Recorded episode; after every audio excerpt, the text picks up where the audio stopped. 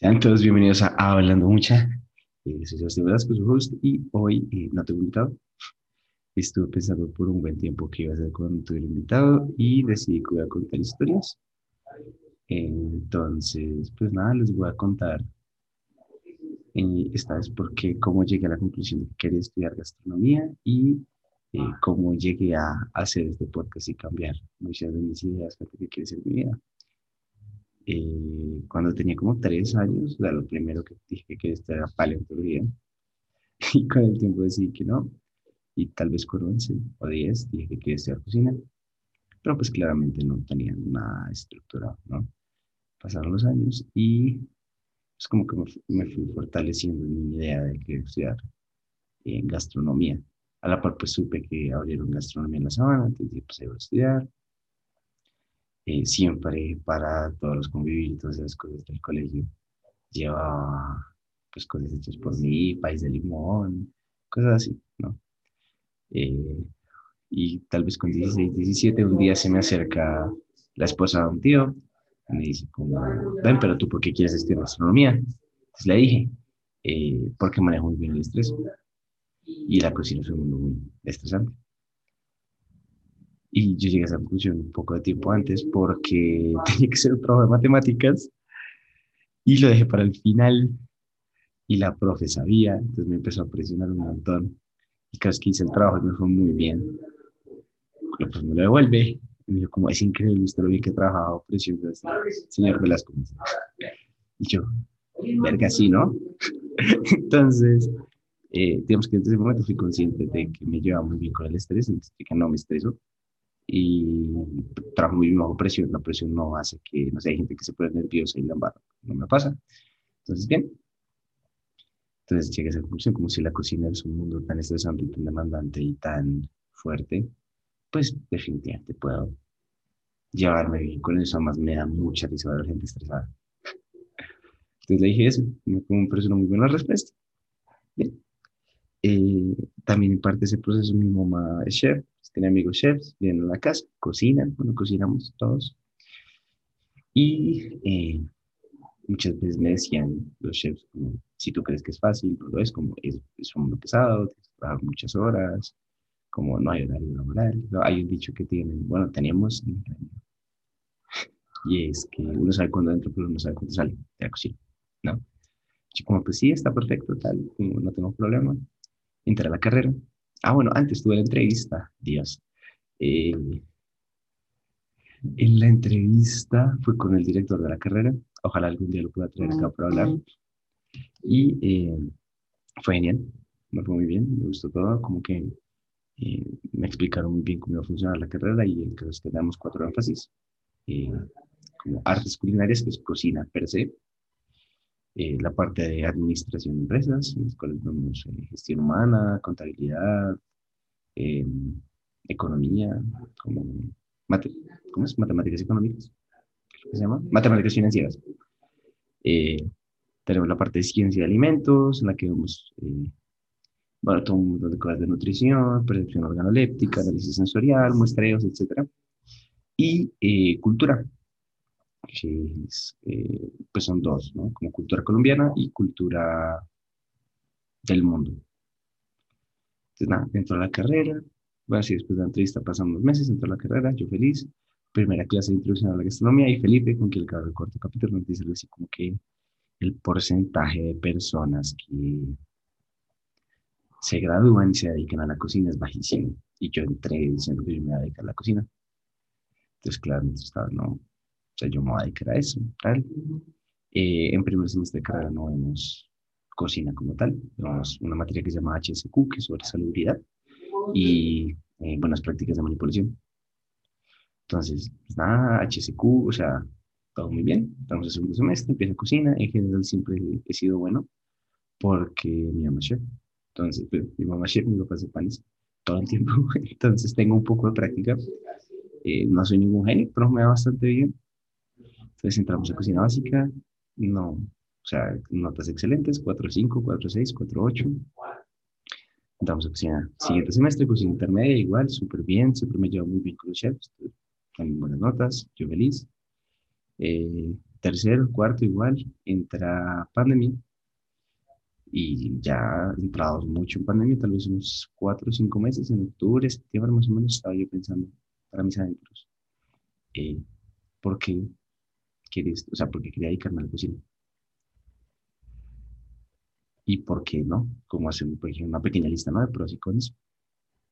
Entonces, eh, siempre he valorado mucho la libertad y siempre he valorado mucho el ser autónomo en mis cosas, como en mis decisiones. Y eh, si hay algo que sea muy aprisionante, por decirlo de alguna forma, es la cocina, en el sentido que sabes cuándo entras, pero pues no sabes cuándo sales, ¿no? Y estar metido en una cocina sin poder ver la luz del sol y sin poder viajar y tener que estar ahí 24 horas, etcétera, etcétera, etcétera, es algo que no creo que querría hacer por toda mi vida. Quiero decir, poder trabajar en un cocina me parece genial, lo considero mucho, pero no quiero vivir, no quiero dedicarme a eso. Entonces, llego a esa conclusión que empiezo en octubre, con mis papás, mi mamá en crisis, obviamente. Eh, me sé que le quieres dedicar, entonces yo dije que me quería dedicar a medios, y es medio raro porque es una parte de la cocina que nosotros no vemos, como marketing gastronómico, eh, reportaje gastronómico y todo eso. No es algo que está en la carrera. Pero dije que lo que quería hacer, como pensando, esto lo dije en algún otro capítulo del podcast, como pensando en algunos inputs que tenía en el colegio. Eh, vi clase de cine, hice un cortometraje, bueno, hice artes cortometrajes. Eh, tuve un podcast en el colegio con un amigo hablando de jazz, siempre estaba metido en todo ese cuento de la radio, los medios. Tenemos que tener unas bases interesantes y me gustaba mucho pues esa parte, ¿no? También, eh, bueno, esto también lo he dicho hasta el cansancio, creo que todo el mundo se puede dar cuenta, eh, me encantan las religiones como sujeto de estudio, las estudio bastante y siempre me ha gustado entender a las personas a través de ellas, entender el conocimiento religioso como una forma de aproximación al comportamiento humano me parece muy interesante y llegar a la conclusión de que si hay algo más que pueda ser eh, constitutivo para el comportamiento humano, a un nivel muy profundo, además de las religiones, la comida. Entonces dije, me quiero dedicar a medios y quiero dedicarme a las personas con respecto a la alimentación, con respecto a lo que comen, porque como lo que comen, cuál es su relación con lo que comen, cuál es el significado y el significante de lo que comen para ellos como cultura o como personas. Eh, eso fue en septiembre, octubre del año pasado, tal vez.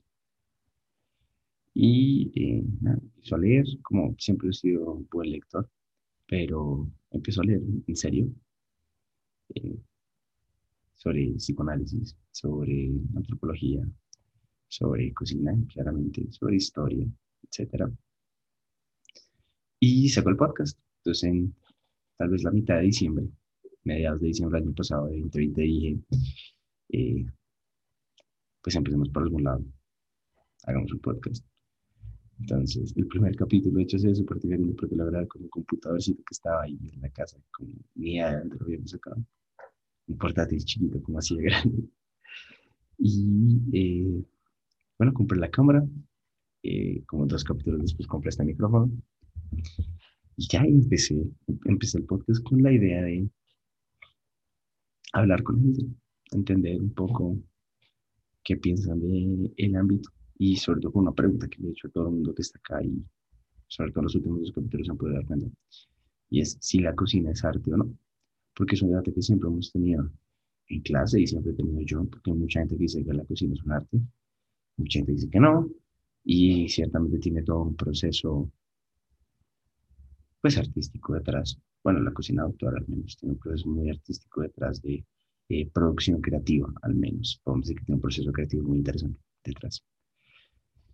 Y eh, pues nada, empecé el podcast con esa idea, pues con esas dos ideas, como hablar con la gente y eh, ver qué piensan, si la cocina es arte o no, y poder hacerme una idea. Cada vez pues he ido puliendo un poco más mi idea, algunos de esos capítulos hablando solo de todo lo que pienso sobre si la cocina es arte o no. Eh, pero pues digamos que más o menos esa fue toda la concepción que tuve de esto. Ah, en algún momento de el mes pasado, sí, el mes pasado empecé a pensar que sí quería hacer una revista, porque aparte de lo que quería hacer de medios, hacer crítica y análisis y política y economía y la cosa. pues, porque lo hacía yo. Entonces lo, escribí, lo primero que hice fue escribirle a los amigos en primer como, oye, estoy haciendo tal, eh, quiero sacar la revista, no sé qué te parece, no sé qué pienses, si quieres participar, dime. Me dijo, sí, de una, tal. Y me metí a Wix, yo sin ni hacer una página estuve tal vez una semana solo aprendiendo cómo se hacen las cosas, medio organicé todo bien, tal, eh, compré el dominio y ya saqué la, saqué la revista, le dije a un amigo que se encargara de las redes. Digamos que ese ha sido más o menos el proceso analítico que me he mandado para llegar a donde estoy ahora, para pensar lo que pienso, para pensar cómo pienso y hacer lo que hago. Y nada, pues espero que les guste, espero que les interese, eh, porque como ya voy a hacer muchos más cuentos sobre materias de la carrera, sobre eh, qué pienso sobre si la cocina es un arte o no, y un montón de otras implicaciones. Entonces, pues nada, esto ha sido hablando mucho. Gracias a todos los que estuvieron acá, los que se aguantaron al final de este capítulo, aunque este fue mucho más sencillo que aguantar que los anteriores, que son de horas. Este fue tal vez que 20 minutos, 15 minutos, pero pues nada, nos vemos la próxima semana.